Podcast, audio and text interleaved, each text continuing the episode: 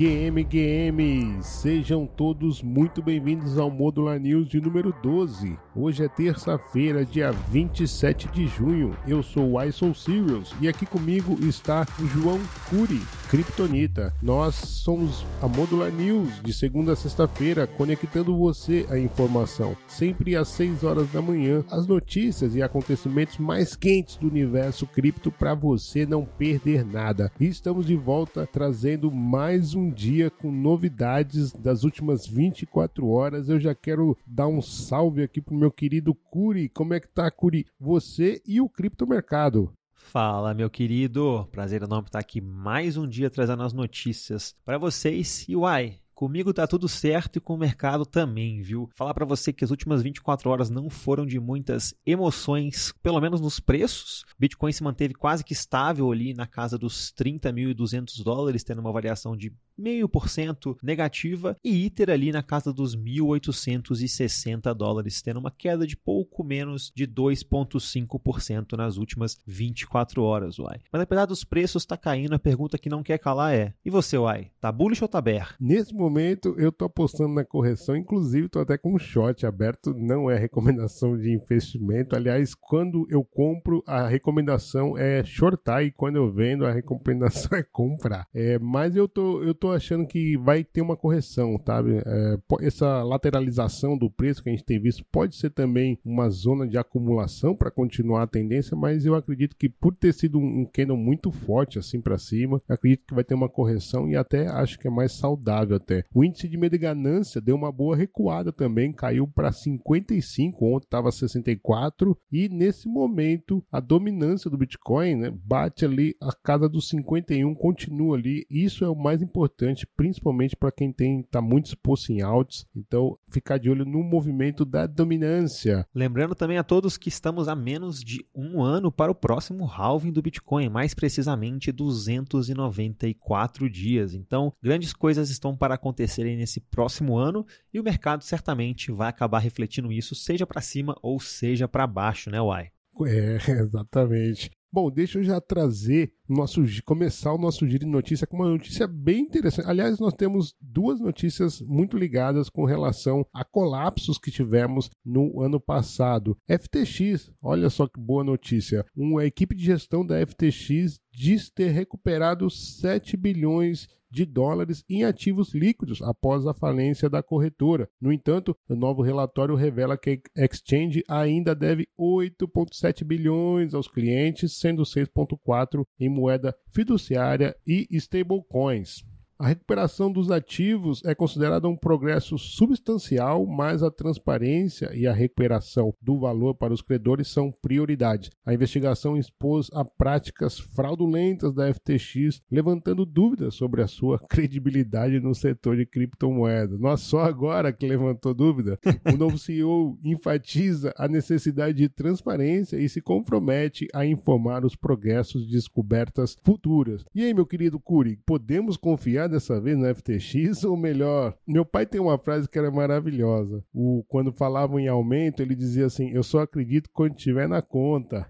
É isso aí, meu querido, é isso aí. A FTX, a falida FTX está voltando às notícias aqui, dando o que falar. Eu confesso que parece que o mercado ficou um tanto quanto animado nessa situação toda, mas não sei não se isso vai ser uma situação boa para os clientes. A gente sabe que grandes empresas centralizadas aí, como por exemplo a Celsius, basicamente ignorou ali seus clientes na hora de consideração dos seus ativos. Tá rolando inclusive uma aposta no protocolo descentralizado Polymarket se essas, essas pessoas vão conseguir ou não vão conseguir suas, suas, suas quantias de volta até o final do ano. E ao que, tá, ao que o mercado está indicando, a sensação é que as pessoas não vão conseguir essas quantias até o final do ano. Uai.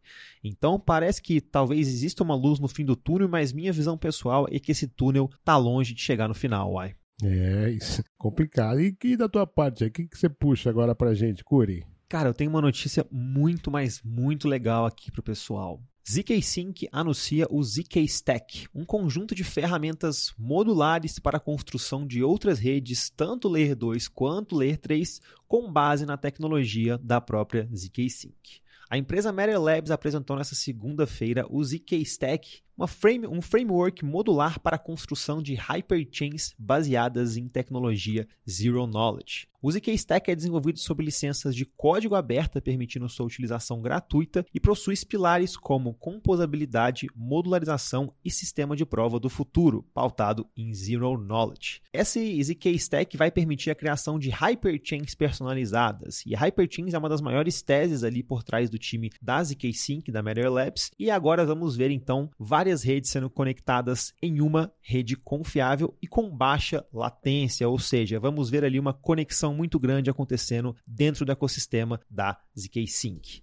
Essa iniciativa visa então aproveitar esses benefícios com a tecnologia de Zero Knowledge para escalar o Ethereum, oferecendo autonomia e interoperabilidade para os desenvolvedores. Então estamos vendo aí a ZK Sync seguir os mesmos passos de Optimism e Arbitrum. E você, Uai, achou legal essa notícia? E, cara, eu fiquei bastante empolgado. Pô, empolgado demais e não só é empolgado com essas soluções de escalabilidade, que realmente é um gargalo do mercado, mas é porque eu tô lendo modular em todos os lados, não é à toa que eu trabalho na Modular News. É isso aí, Uai. E agora eu quero chamar alô torcida do Galo. Clube Atlético Mineiro e Arena MRV anunciaram nesta segunda-feira uma parceria inovadora com a empresa de realidade aumentada IMXR. O projeto chamado Galo Verso tem como objetivo levar a experiência imersiva do Atlético e da Arena MRV para vários metaversos, começando, olha que bullish, Curi, pelo popular jogo Fortnite. Por meio dessa parceria, os torcedores terão a oportunidade de explorar diferentes espaços do Galo, interagir com outros fãs e participar de desafios exclusivos, solidificando a posição do clube como um líder inovador no mundo dos esportes. Alô, torcida do Galo, que bullish essa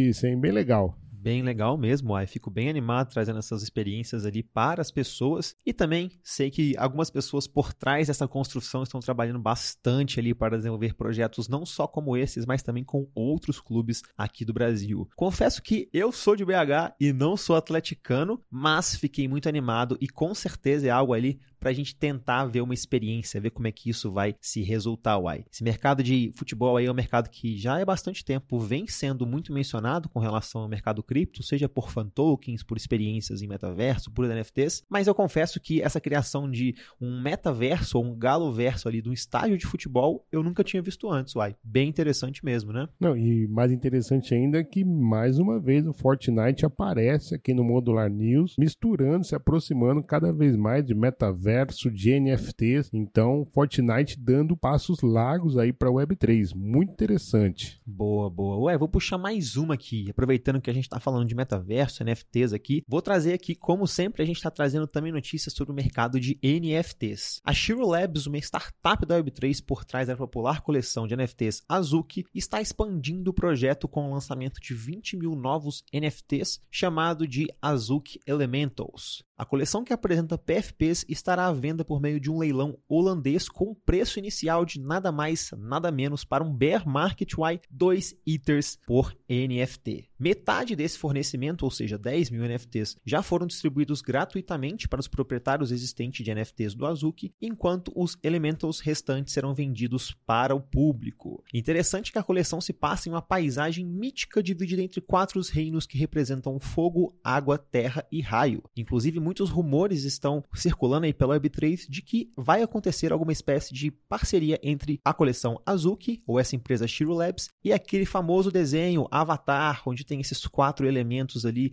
como eu mencionei, fogo, água, terra e raio. Vamos ver como isso vai ser feito daqui para frente, mas mercado de NFTs aí é algo para se acompanhar, certo, Uai? Olha, e outra que também está fazendo a gente acompanhar de perto é a Gemini. A Gemini, só essa semana, já, nós já falamos ontem, hoje é o segundo Modular News da semana, e nós já falamos ontem e vamos voltar hoje, porque agora tem uma notícia bem interessante. Gemini anunciou que permitirá saques para clientes afetados pela falência da Voyager Digital. Muito interessante, então os clientes da Voyager que é, tiveram lá os seus fundos travados por conta da falência que houve no ano passado, podem agora criar uma conta na Gemini para receber suas criptomoedas. É, entretanto, apenas algumas moedas poderão ser enviadas para plataformas. Os tokens não suportados correm o risco de serem perdidos permanentemente. Aqueles que não retirarem seus tokens durante o período determinado terão seus fundos liquidados e distribuídos em dinheiro. Então, atenção, se você era cliente da Voyager, você tem até o dia 23 de julho para fazer isso. Abre uma conta lá na Gemini e veja lá como você pode recuperar os tokens. Lembrando que não são todos. Boa notícia, hein? Boa notícia, exatamente. Gemini tá dando o que falar, como você mesmo trouxe aqui pra gente. Não paramos de falar dessa corretora e realmente é porque tá acontecendo muita coisa. Fiquei animado com essa parceria ali pela Voyager Digital e sei que o pessoal ali, os irmãos Winklevoss, estão trabalhando assiduamente para com o mercado cripto. Uai. Vejo eles quase todo dia no Twitter explorando novos territórios, anunciando novas parcerias, mas também vou te confessar que eu achei estranho que a conta da Gemini chilou uma meme coin nesses últimos dias e eu achei até engraçado, viu? Eu achei que ia ter estagiário sendo demitido lá dentro, mas parece que isso significa alguma estratégia da própria Gemini. Vamos aguardar essas cenas aí dos próximos capítulos, uai. É aquela história, né, cara? É, se você, você tem que colocar as coisas nos lugares dela, né? Corretora centralizada é banheiro público. Entra, faz as suas necessidades, lava a mão e vai embora, entendeu? Então, é, não, não adianta querer ficar, ah, é legal, legal, muito legal, até porque ela tá puxando o bonde, né, de saída do, dos Estados Unidos, tudo, não, não tá querendo. Bom, se vocês não querem aqui, tem quem queira, né? A gente falou aqui é, Reino Unido, Hong Kong e agora fazendo essa, essa parceria aí, vamos dizer assim, né? Acho que ela comprou, na verdade, né, no, lá na falência, o, o, os tokens e então bem interessante. Muito, então se você tem até 23 de julho, se você tinha lá uma conta na Voyager. Mas pelo jeito não futebol ainda é assunto do desse Modular News, é isso? Exatamente. Essa aqui também muito legal envolvendo futebol e o mercado de NFTs. O clube de futebol Barcelona fechou uma parceria com a coleção de NFTs World of Woman para o lançamento de uma coleção de NFTs própria, e essa colaboração visa promover igualdade de gênero e dar destaque também ao futebol feminino. Essa coleção de NFTs vai apresentar as jogadoras do Barcelona em arte digital exclusiva. Muito interessante, uai. Bacana, muito bom. Olha, deixa eu trazer uma notícia bem bullish também, ô Cori. Os chineses vão começar a negociar ETF de Bitcoin e Ethereum em Hong Kong, evidentemente, agora que o HSBC, o maior banco da China, lança serviços de criptomoedas em Hong Kong. Boa, legal demais, uai. E aproveitando então aqui que a gente está falando também, como sempre, sobre o mercado de rede de segunda camada do Ethereum, como a gente trouxe da ZK-Sync, as transações na rede Optimism aumentaram 67% após a atualização Bedrock, aponta o Nansen. A rede de segunda camada Optimism, que estava vendo menos de 300 transações, 300 mil transações por dia na época da atualização, acabou vendo esse número aumentando drasticamente para mais de 500 mil transações por dia após a atualização. E segundo dados, mais de 1 milhão 1 milhão e 55 mil 157 dólares já foram economizados desde essa atualização Bedrock, que dentre as mudanças abaixou também as taxas da rede. Mas se você quer pegar outras mudanças também que essa atualização trouxe, é só você entrar aí no Modular Crypto que você vai encontrar um artigo dedicado para a atualização Bedrock UI. Maravilha, muito legal o, o quanto a gente também está junto com o mercado, né? Então a gente, a gente cantou essa pedra aí, atualização Bedrock, e a gente tá aí as consequências, mais de um milhão de dólares economizados, o que em uma semana, Corey? Impressionante. Outra que a gente tem falado bastante aqui, principalmente lá na Europa, é a Binance. A Binance é, que tinha decidido retirar os tokens de privacidade das suas plataformas de negociação, né? Deslistar, acabou voltando atrás e é, de acordo com os padrões regulatórios da União Europeia, né, o MICA, eles acharam que convém manter os tokens de privacidade. Vale lembrar que os tokens de privacidade foram um dos alvos também da, da SEC, né, de toda essa ultra-regulação, justamente porque alguns atores fazem mau uso da plataforma, né, então, é, mas como, como eu falei quando a Binance foi expulsa da Holanda, eu falei assim, eu acho que eles, porque eles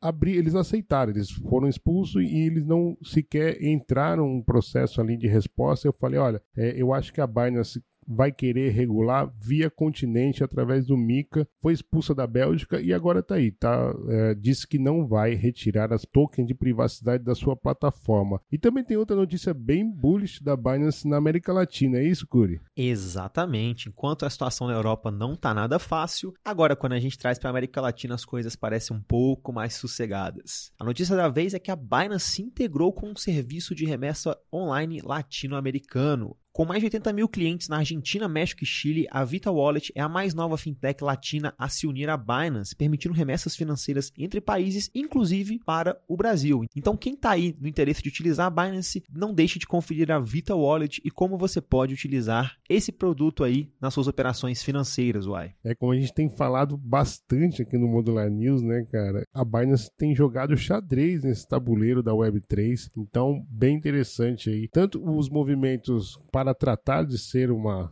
uma empresa regulada na Europa, né? Como também é querendo expandir os seus tentáculos na América Latina, bem interessante. Bom, eu queria antes de terminar é, lembrar que tudo que nós falamos aqui é estritamente informativo e destinado a fomentar a discussão geral. Não deve ser interpretado como recomendação financeira, fiscal ou conselho de vida para qualquer indivíduo. Encorajamos fortemente que você faça a sua própria pesquisa e consulte profissionais qualificados. Exatamente, pessoal. Então, fechando aqui o Modular News de hoje, queria agradecer todo mundo que participou, ouviu a gente aqui até agora. Se você está gostando desse quadro, não deixe de compartilhar com os amigos, avaliar a gente e, é claro, dar aquele suporte nas redes sociais. Estamos presentes em todas as redes que você imaginar, dentre elas o Twitter e o Instagram, postando inclusive o Modular News também nessas redes. Então, se você puder ajudar a gente, a gente agradece muito e junte-se a Modular Cripto nessa jornada conectando blocos. É isso por hoje. Nos vemos amanhã no mesmo horário e no mesmo lugar. Valeu!